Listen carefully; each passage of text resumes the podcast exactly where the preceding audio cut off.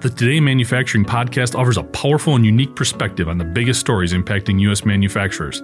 Anna Wells, David Mantey, and Jeff Reinke apply their experience as editors of industry leading brands Manufacturing.net and Industrial Equipment News in providing in depth analysis of the latest headlines. Their insight, along with a mix of humor and human interest, makes Today in Manufacturing a go to source. Keep pace with supply chain challenges, electric vehicle developments, labor struggles, robotics, and more by listening, downloading, and subscribing to the Today in Manufacturing podcast.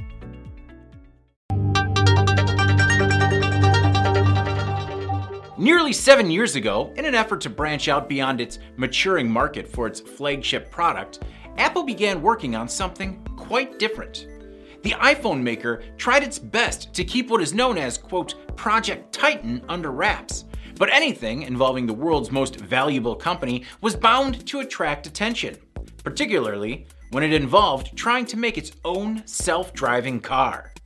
Starting a car company from scratch, however, is famously difficult, even for a company with tens of billions in cash lying around. The initiative struggled through changes in direction and leadership and shed hundreds of engineering jobs at the beginning of 2019. But Apple insisted it remained committed to the project. And last month, sources familiar with the company's plans told Reuters Apple now hopes to start making passenger cars with proprietary breakthrough battery technology by 2024. This week, another report from a Korean publication provided details on how Apple plans to make it happen. According to the report, by March, Apple expects to sign a deal with Hyundai to make its cars. The initial version of the article, according to Reuters, indicated that the companies plan to make 100,000 vehicles per year, either at the automaker's existing Kia plant in Georgia or a new factory, funded by both companies in the US.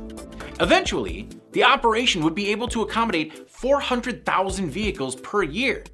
The Korean publication, however, later removed those details. Both companies played coy about the report, with Hyundai telling Reuters it had similar discussions with many companies.